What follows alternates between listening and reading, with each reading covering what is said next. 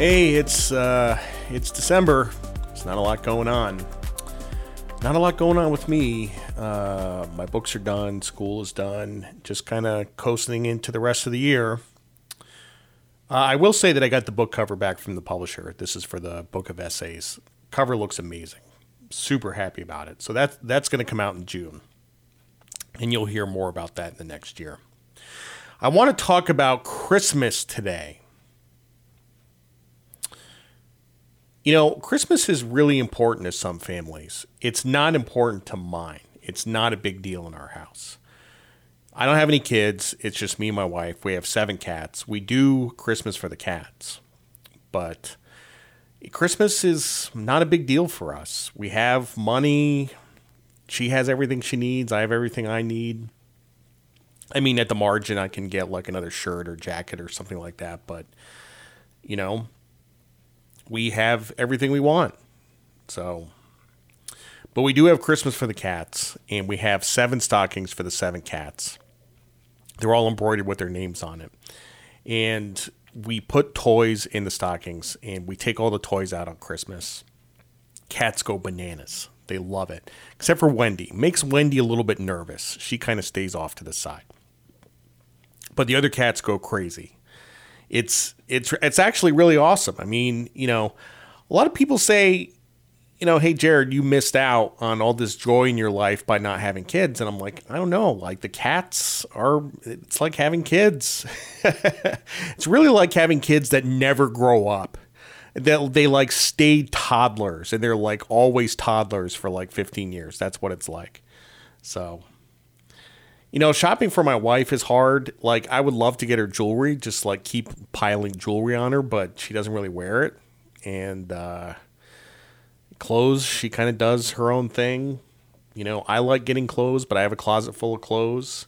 The whole thing is just a huge pain in the ass. It's it's a big pain in the ass. And I don't have a lot of other family. You know, my mom is easy. I get her like a gift certificate to the movie theater or something like that. Uh, my brother and I used to exchange gifts, but we kind of gave up on it. So there's really, that's it, you know. We do put a lot of effort into our Christmas card. And this year's Christmas card is going to be one for the ages. I can't wait to send it out. It's going to be amazing.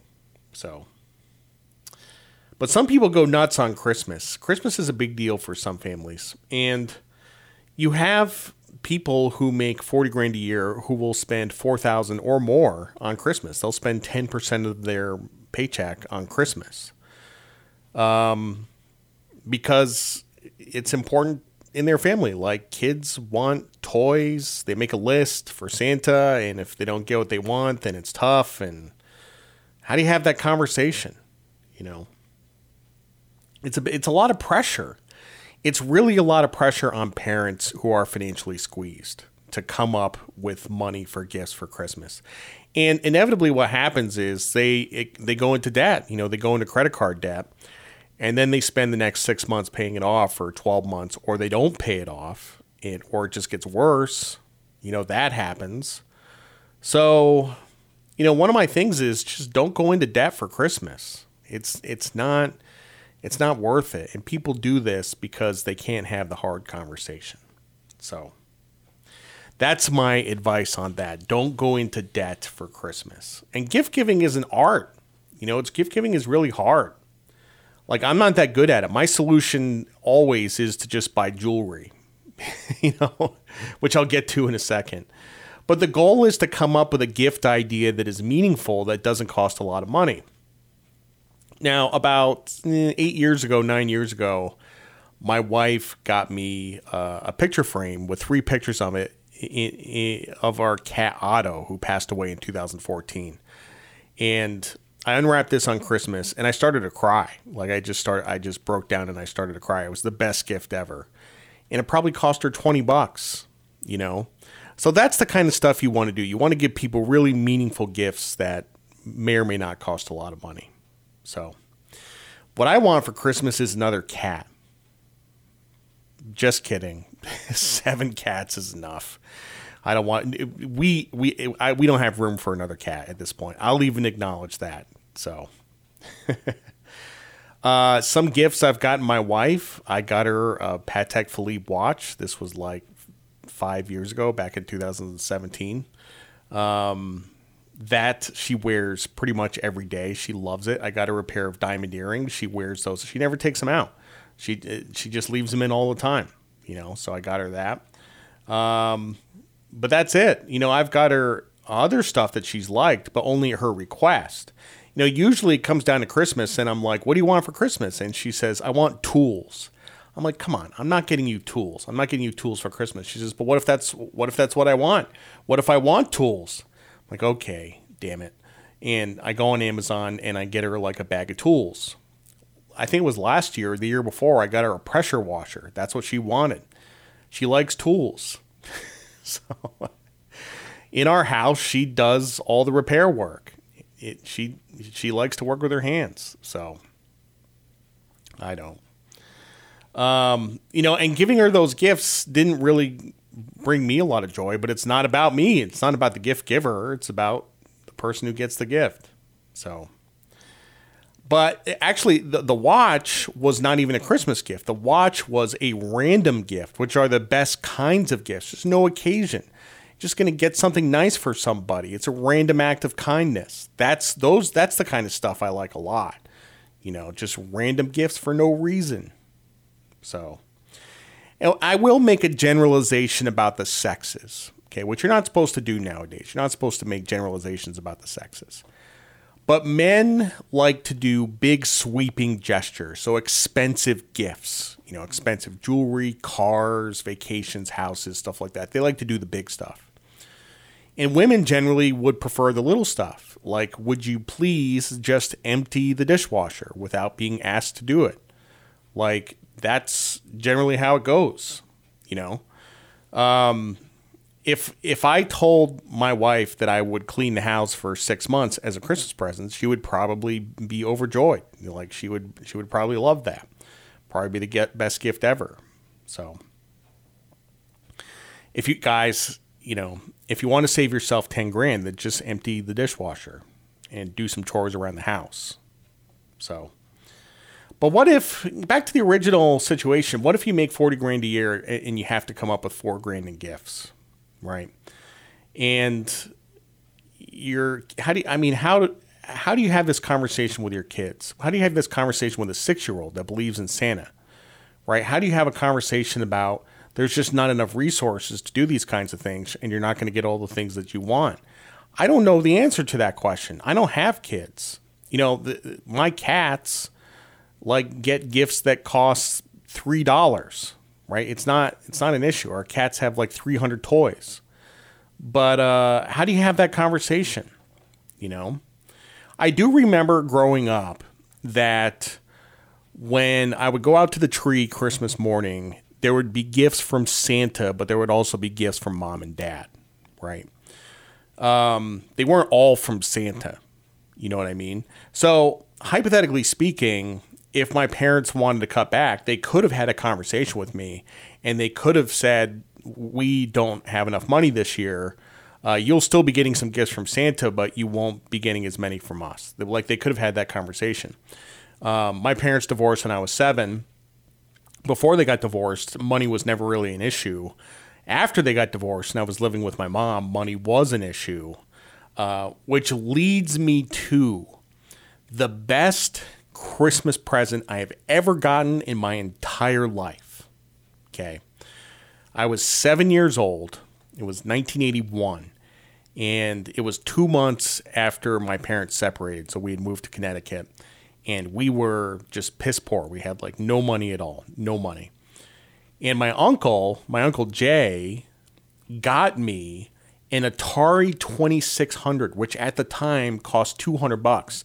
Adjusted for inflation nowadays, that's like 800 bucks. It's like an it's it's it's an incredibly expensive gift. He got me an Atari 2600. I played this I played with this thing for 10 years, all throughout elementary school and high school. I played with it for thousands of hours. It was the best gift of all time. And it came at a time when we just had absolutely nothing. You know, and I still I still think about that to this day. What a what a great gesture that was. And my uncle uh, lives in South Carolina, but he lives on the other side of the state. He lives in Sumter. And I don't get a chance to talk to him much. I don't get a chance to see him much. And I've never told him this, but that was that was the best Christmas present I've ever gotten in my entire life. You know, because it came at a really tough time.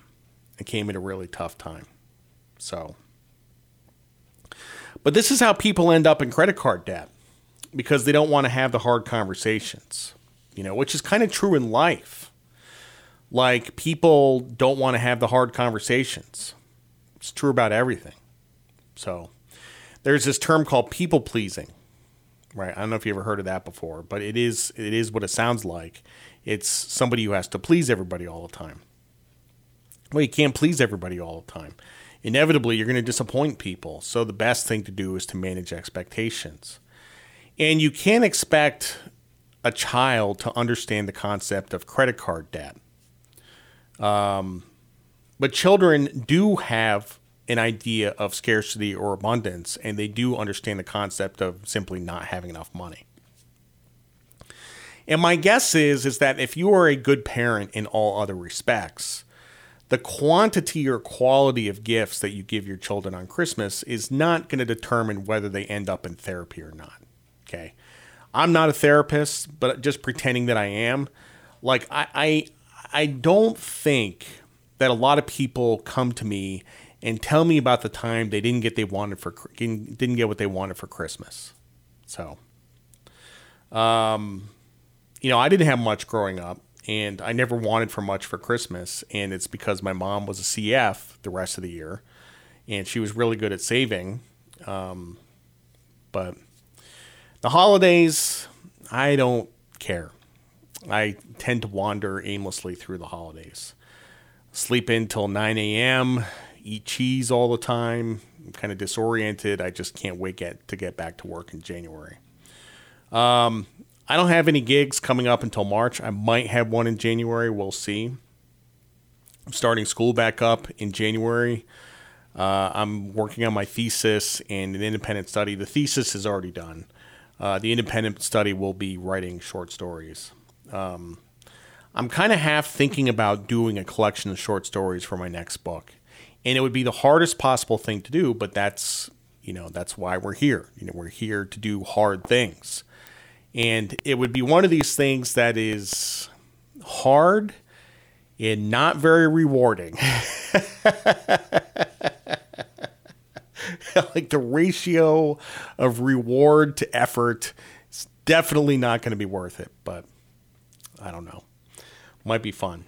So I've written two short stories so far. The second one has has a lot of work to do, but I wrote it and yeah, this is an exceptionally high degree of difficulty. Um, and, and, if I'm going to do a collection of short stories, I need like 15 to 20. Like I have, I have a long way to go. So, but like I said, those bastards, 69 essays, will be released in June, and I want you to buy 10 copies. And I'm being serious. Buy 10 copies because this is going to make a great gift. You can hand this out to anybody. 10 copies. If you can't buy 10, buy 5. If you can't buy 5, buy 2. At least buy more than one. Let's put it that way. So, my friend Turney Duff, he the blurb for the book is the best advice you never asked for, which is an outstanding blurb. Thanks for listening to the Be Smart podcast. I'm Jared Dillian. See you next time.